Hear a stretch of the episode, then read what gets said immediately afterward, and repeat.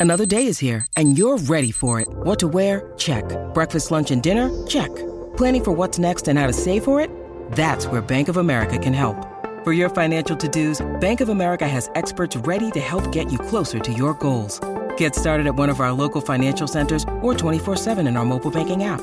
Find a location near you at bankofamerica.com slash talk to us. What would you like the power to do? Mobile banking requires downloading the app and is only available for select devices. Message and data rates may apply. Bank of America and a member FDIC. When you need mealtime inspiration, it's worth shopping Kroger, where you'll find over 30,000 mouthwatering choices that excite your inner foodie. And no matter what tasty choice you make, you'll enjoy our everyday low prices, plus extra ways to save, like digital coupons worth over $600 each week. You can also save up to $1 off per gallon at the pump with fuel points. More savings and more inspiring flavors make shopping Kroger worth it every time. Kroger, fresh for everyone. Fuel restrictions apply.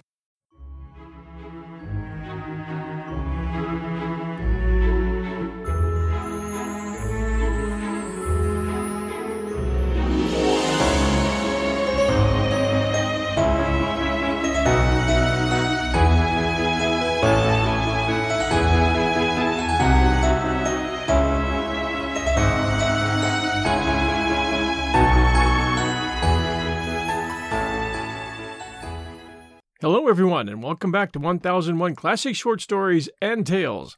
We have two great O. Henry stories for you today. The first, Modern Rural Sports, and the second story, A Retrieved Reformation, and I think you'll enjoy them both. And now, our story. Jeff Peters must be reminded, whenever he is called upon, pointedly, for a story, he will maintain that his life has been as devoid of incident as the longest of Trollope's novels but lured, he will divulge. Therefore I cast many and divers flies upon the current of his thoughts before I feel a nibble. I notice, said I, that the Western farmers, in spite of their prosperity, are running after their old populistic idols again. It's the running season, said Jeff, for farmers, shad, maple trees, and the Conemaugh River. I know something about farmers. I thought I struck one once that had got out of the rut but Andy Tucker proved to me I was mistaken. Once a farmer, always a sucker, said Andy. He's the man that's shoved into the front row among the bullets. Bullets and the ballot. He's the funny bone and gristle of the country, said Andy, and I don't know what we would do without him. One morning, me and Andy wakes up with 68 cents between us in a yellow pine hotel on the edge of the pre-digested hoe cake belt of southern Indiana. How we got off the train there the night before, I can't tell you, for she went through the village so fast that what looked like a saloon to us through the car window turned out to be a composite view of a drug store and a water tank two blocks apart.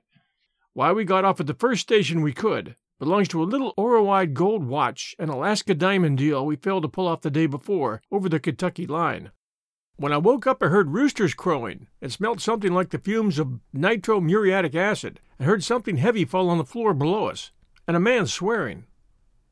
Cheer up, Andy, says I. We're in a rural community.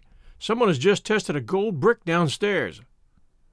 We'll go out and get what's coming to us from a farmer, and then yoicks, and away. Farmers was always a kind of reserve fund for me.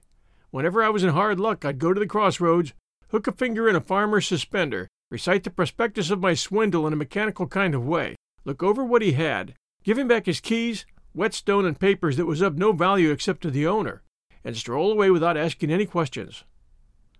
Farmers are not fair game to me as high up in our business as me and Andy was, but there was times when we found him useful, just as Wall Street does the Secretary of the Treasury now and then. When we went downstairs, we saw we was in the midst of the finest farming section we ever seen. About two miles away on a hill was a big white house in a grove, surrounded by a widespread agricultural agglomeration of fields and barns and pastures and outhouses. Whose house is that? we asked the landlord. That, says he, is the domicile and the arboreal, terrestrial, and horticultural accessories of Farmer Ezra Plunkett, one of our country's most progressive citizens. After breakfast, me and Andy, with eight cents capital left, cast the horoscope of the rural potentate. Let me go alone, says I. Two of us against one farmer would look as one sided as Roosevelt using both hands to kill a grizzly. All right, says Andy. I like to be a true sport, even when I'm only collecting rebates from the rutabaga raisers. What bait are you going to use for this Ezra thing? Andy asks me. Oh, I says, the first thing that come to hand in the suitcase. I reckon I'll take along some of the new income tax receipts and the recipe for making clover honey out of clabber and apple peelings, and the order blanks for the McGuffey's readers, which afterwards turned out to be McCormick's reapers, and the pearl necklace found on the train, and a pocket sized gold brick, and a. Th- that'll be enough, says Andy. Any one of the lot ought to land on Ezra. And say, Jeff, make that succotash fancier give you nice, clean, new bills. It's a disgrace to our Department of Agriculture, Civil Service, and Pure Food Law, the kind of stuff some of these farmers hand out to use. I've had to take rolls from from 'em that looked like bundles of microbe cultures captured out of a Red Cross ambulance. So I goes to a livery stable and hires a buggy on my looks. I drive out to the Plunkett farm and hitched. There was a man sitting on the front steps of the house. He had on a white flannel suit, a diamond ring, golf cap, and a pink ascot tie. Summer boarder, says I to myself. I'd like to see Farmer Ezra Plunkett, says I to him. You see him, says he. What seems to be on your mind? I never answered a word. I stood still, repeating to myself the rollicking lines of that merry jingle, The Man with the Hoe. When I looked at this farmer, the little devices I had in my pocket for buncoing the pushed back brow seemed as hopeless as trying to shake down the beef trust with a minimus and a parlor rifle. Well, says he, looking at me close, speak up. I see the left pocket of your coat sags a good deal. Out with the gold brick first. I'm rather more interested in the bricks than I am in the trick 60 day notes and the lost silver mine story. I had a kind of cerebral sensation of foolishness in my ideas of ratiocination, but I pulled out the little brick and unwrapped my handkerchief of it. One dollar and eighty cents, says the farmer, hefting it in his hand. Is it a trade? The lead in it's worth more than that, says I, dignified. I put it back in my pocket. All right, says he, but I sort of it for the collection I'm starting. I got a $5,000 one last week for $2.10. Just then a telephone bell rings in the house. Come in, Bunk, says the farmer, and look at my place. It's kind of lonesome here sometimes. I think that's New York calling. We went inside. The room looked like a Broadway stockbroker's. Light oak desks, two phones, Spanish leather upholstered chairs and couches, oil paintings in gilt frames a foot deep, and a ticker hitting off the news in one corner. Hello, hello, says this funny farmer. Is that the Regent Theater? Yes, this is Plunkett of Woodbine Center. Reserve four orchestra seats for Friday evening, my usual ones. Yes, Friday. Goodbye. I run over to New York every two weeks to see a show, says the farmer, hanging up the receiver. I catch the 18 hour flyer at Indianapolis, spend 10 hours in the heyday of night on the Yappian Way, and get home in time to see the chickens go to roost 48 hours later. Oh, the pristine Hubbard squasherino of the cave dwelling period is getting geared up some for the annual meeting of the Don't Blow Out the Gas Association. Don't you think, Mr. Bunk? I seem to perceive, says I, a kind of hiatus in the agrarian traditions in which heretofore I have reposed confidence. Sure, Bunk, says he. The yellow primrose on the river's brim is getting to look to us rubes like a holiday edition deluxe of the language of flowers with decal edges and frontispiece. Just then the telephone calls him again. Hello, hello, says he. Oh, that's Perkins at Milldale. I told you 800 was too much for that horse. Have you got him there? Good. Let me see him. Get away from the transmitter. Now make him trot in a circle. Faster. Yes, I can hear him. Keep on. Faster yet. That'll do. Now lead him up to the bone. Closer. Closer. Get his nose nearer. There. Now, wait. No, I don't want that horse. What? No, not at any price. He interferes, and he's wind broken. Goodbye. Now, Bunk, says the farmer, do you begin to realize that agriculture has had a haircut? You belong in a bygone era. Why, Tom Lawson himself knows better than to try to catch an up to date agriculturalist napping. It's Saturday the 14th, on the farm, you bet. Now look here, and see how we keep up with the day's doings. He shows me a machine on a table with two things for your ears like penny in the slot affairs. I puts it on and listens. A female voice starts up, reading headlines of murders, accidents, and other political casualties. What you hear, says the farmer, is a synopsis of today's news in the New York, Chicago, St. Louis, and San Francisco papers. It's wired into our rural news bureau and served hot to subscribers. On this table, you see the principal dailies and weeklies of the country. Also, a special service of advanced sheets of the monthly magazines. I picks up one sheet and sees that it's headed Special Advance Proofs in July 1909, the Century will say, and so forth. The farmer rings up somebody, his manager, I reckon, and tells him to let that herd of 15 jerseys go at 600 a head, and to sow the 900 acre field in wheat, and have 200 extra cans ready at the station for the milk trolley car. Then he passes the Henry Clays and sets out a bottle of green chartreuse, and goes over and looks at the ticker tape. Ah, consolidated gas up two points, says he. Oh, very well. Ever monkey with copper? I asks. Stand back, says he, raising his hand, or I'll call the dog. I told you not to waste your time. After a while, he says, Bunk, if you don't mind my telling you, your company begins to cloy slightly. I got to write an article on the chimera of communism for a magazine and attend a meeting of the Racetrack Association this afternoon. Of course, you understand by now that you can't get my proxy for your remedy, whatever that is. Well, sir, all I could think of to do was go out and get in the buggy. The horse turned round and took me back to the hotel. I hitched him and went in to see Andy. In his room, I told him about this farmer, word for word, and I sat picking at the table cover like one bereft of sagaciousness. I don't understand it, says I, humming a sad and foolish little song to cover my humiliation. Andy walks up and down the room for a long time, biting the left end of his mustache, as he does when he's in the act of thinking. Jeff, says he, finally, I believe your story of this expurgated rustic, but I am not convinced. It looks incredulous to me that he could have inoculated himself against all the preordained systems of bucolic bunco. Now, you never regarded me as a man of special religious proclivities, did you, Jeff? says Andy.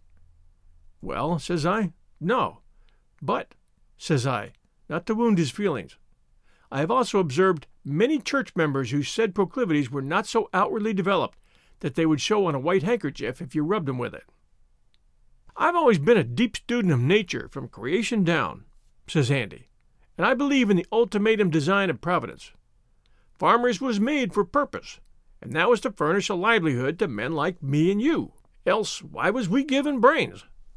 It's my belief that the manna that the Israelites lived on for forty years in the wilderness was only a figurative word for farmers, and they kept up the practice to this day. And now, says Andy, I'm going to test my theory. Once a farmer, always a come on, in spite of the veneering and the orifices that a spurious civilization has brought to him.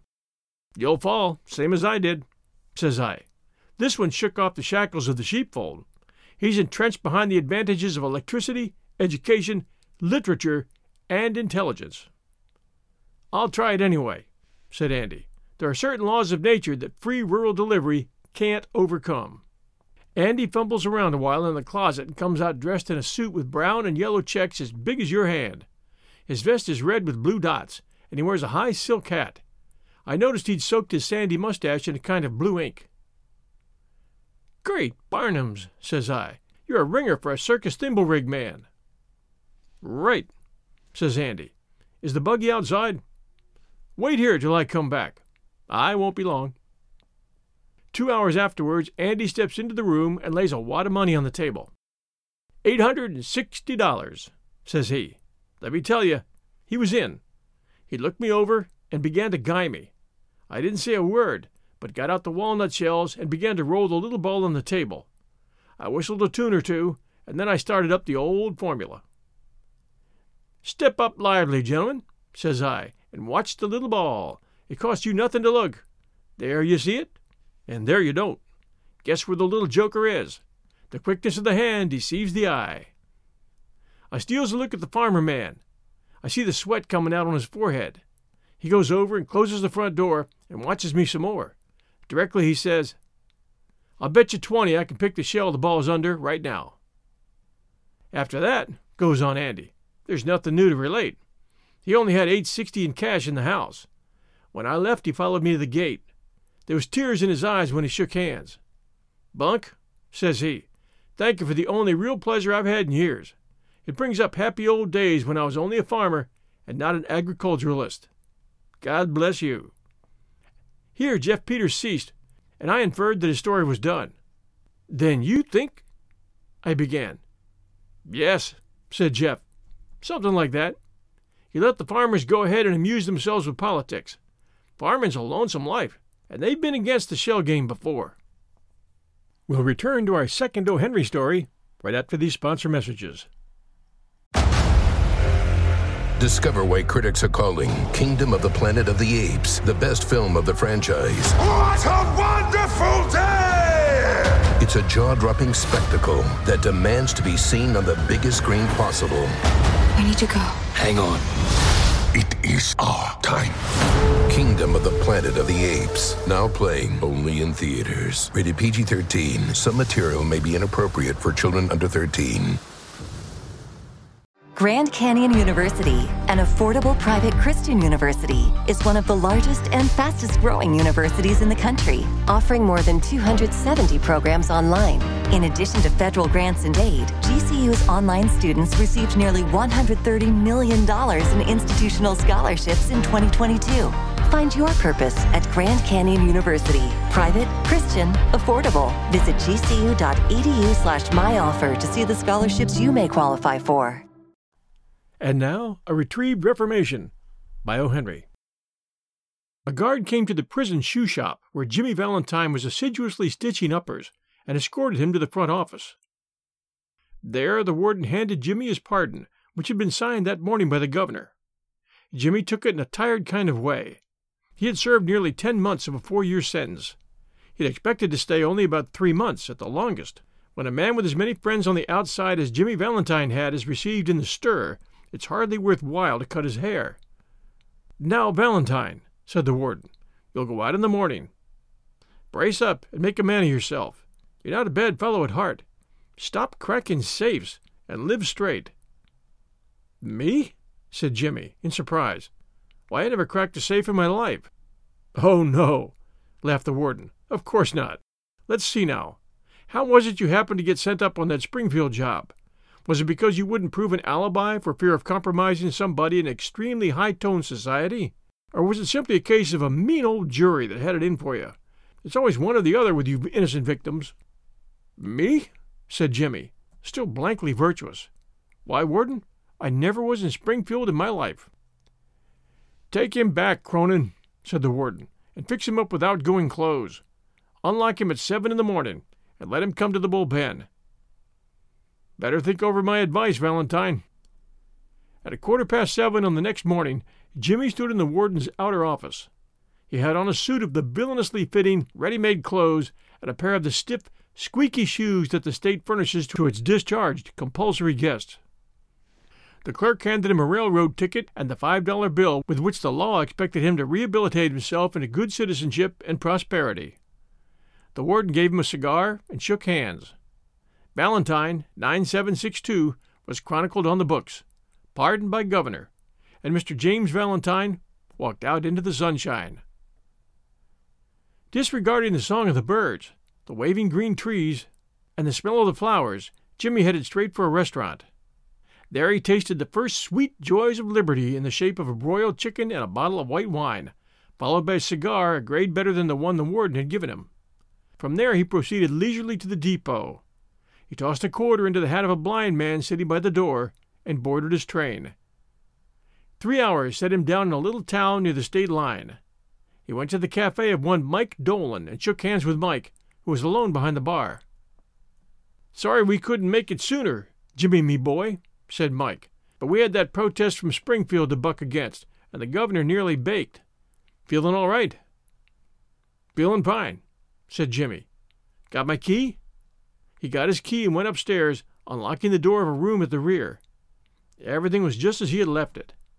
There on the floor was still Ben Price's collar button that had been torn from that eminent detective's shirt band when they had overpowered Jimmy to arrest him.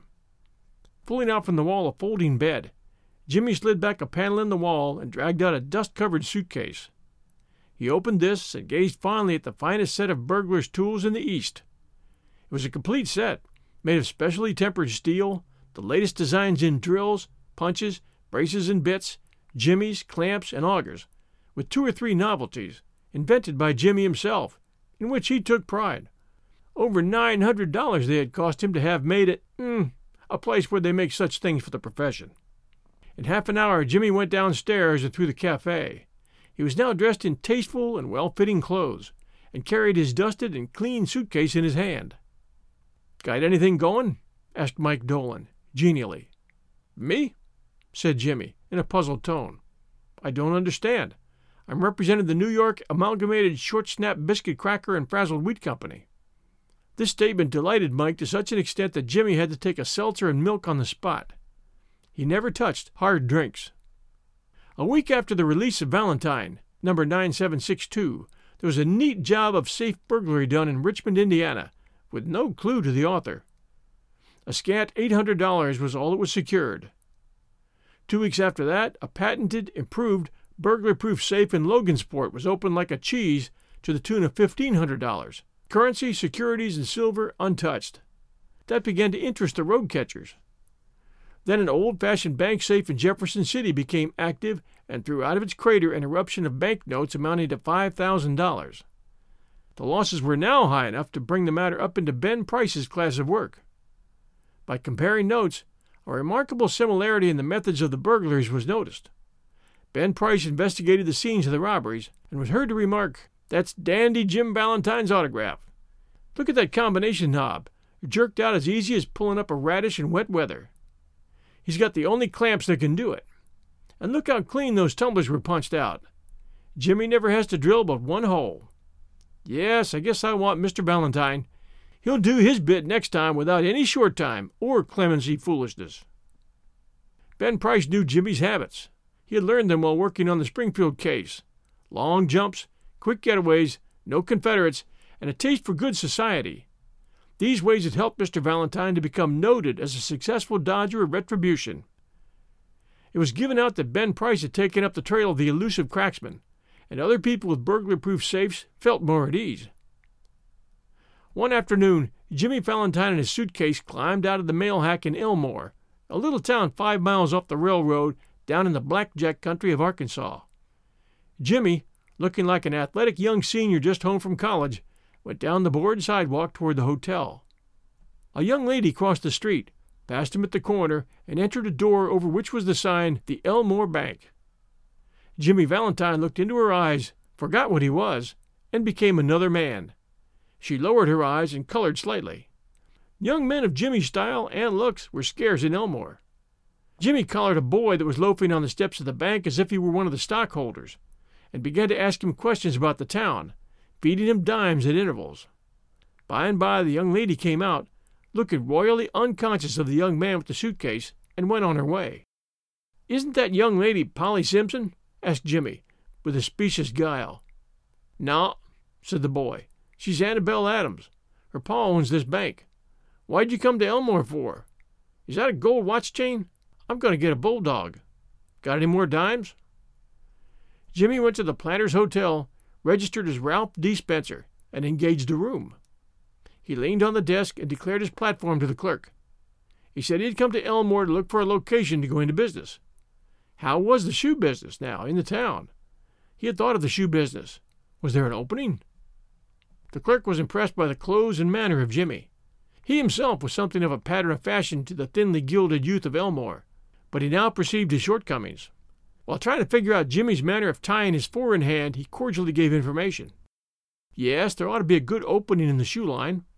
There wasn't an exclusive shoe store in the place. The dry goods and general stores handled them. Business in all lines was fairly good. Hoped Mr. Spencer would decide to locate in Elmore. He would find it a pleasant town to live in, and the people very sociable. Mr. Spencer thought he would stop over in the town a few days and look over the situation. No, the clerk needn't call the boy. He would carry up his suitcase himself. It was rather heavy. Mr. Ralph Spencer, the phoenix that arose from Jimmy Valentine's ashes, ashes left by the flame of a sudden and alterative attack of love, remained in Elmore, and prospered. He opened a shoe store and secured a good run of trade. Socially, he was also a success and made many friends, and he accomplished the wish of his heart. He met Miss Annabel Adams and became more and more captivated by her charms. At the end of a year, the situation of Mr. Ralph Spencer was this he had won the respect of the community, his shoe store was flourishing, and he and Annabel were engaged to be married in two weeks. Mr. Adams, the typical plodding country banker, approved of Spencer. Annabel's pride in him almost equaled her affection. He was as much at home in the family of Mr. Adams and that of Annabel's married sister as if he were already a member. One day Jimmy sat down in his room and wrote this letter, which he mailed to the safe address of one of his old friends in St. Louis. Dear old pal, I want you to be at Sullivan's place in Little Rock next Wednesday night at nine o'clock. I want you to wind up some little matters for me. And also, I want you to make a present of my kit of tools. I know you'll be glad to get them.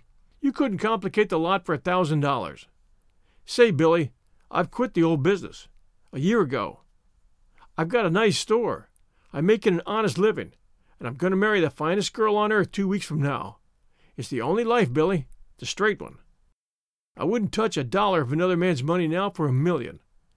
After I get married, I'm going to sell out and go west, where there won't be so much danger of having old scores brought up against me. I tell you, Billy, she's an angel. She believes in me, and I wouldn't do another crooked thing for the whole world. Be sure to be at Sully's, for I must see you. I'll bring along the tools with me. Your old friend, Jimmy. On the Monday night after Jimmy wrote this letter, Ben Price jogged unobtrusively into Elmore in a livery buggy. He lounged about town in his quiet way until he found out what he wanted to know. From the drug store across the street from Spencer's shoe store, he got a good look at Ralph D. Spencer. Gonna marry the banker's daughter, are you, Jimmy? said Ben to himself, softly. Well, I don't know. The next morning, Jimmy took breakfast at the Adamses. He was going to Little Rock that day to order his wedding suit and buy something nice for Annabel. That would be the first time he'd left town since he came to Elmore. It had been more than a year now since those last professional jobs, and he thought he could safely venture out. After breakfast, quite a family party went downtown together.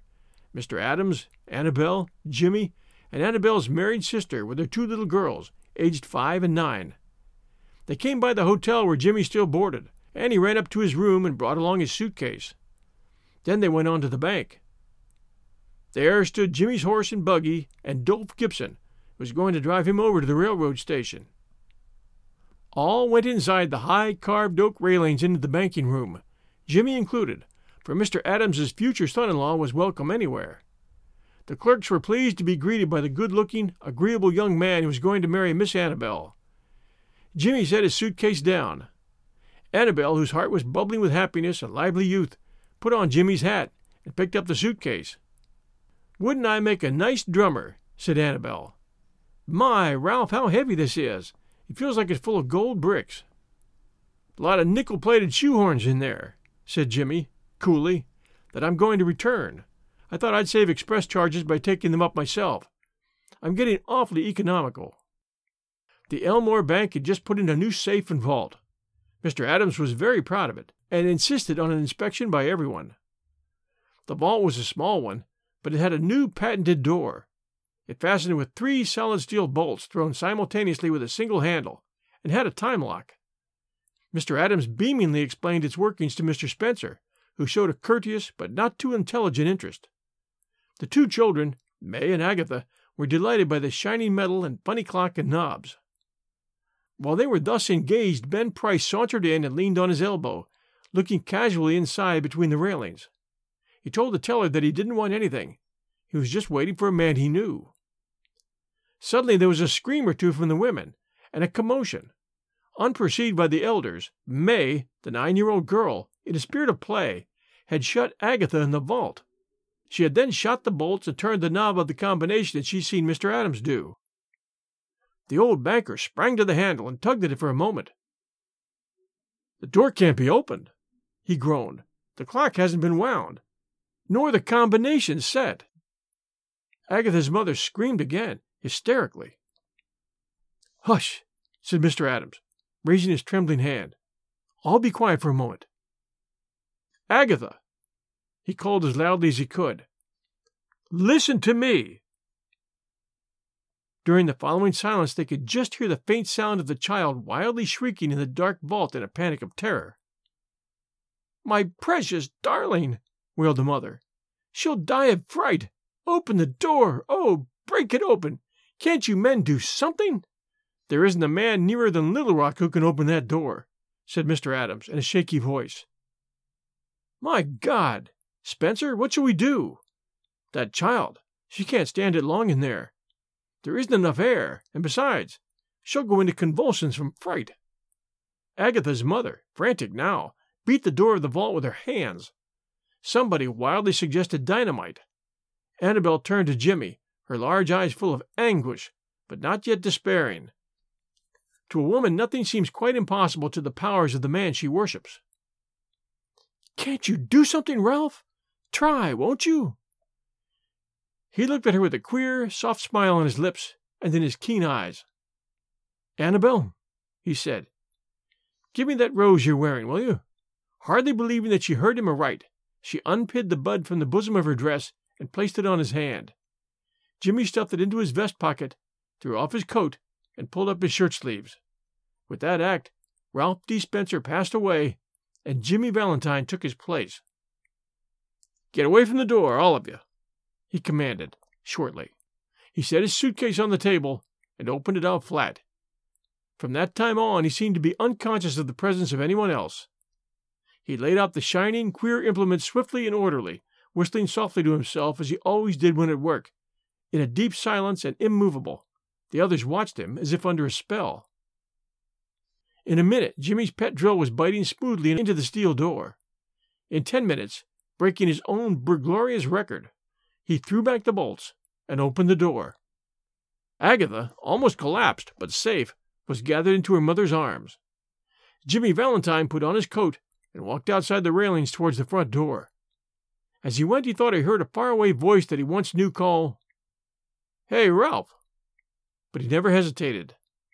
At the door, a big man stood somewhat in his way.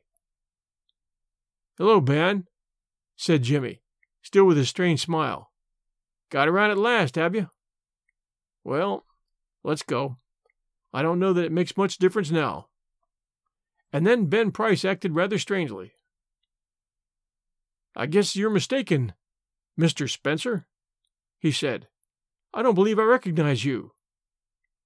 Your buggy's waiting for you, ain't it? A great, great story from O. Henry. Hope you enjoyed it as much as I did. Join us next week, Sunday night at 8 p.m. Eastern Time, for a brand new story at 1001 Classic Short Stories and Tales. And please do share us with a friend. And if you have a chance, send us a review, especially you Apple listeners. Thank you for listening. Everyone stay safe out there, and we'll be back soon.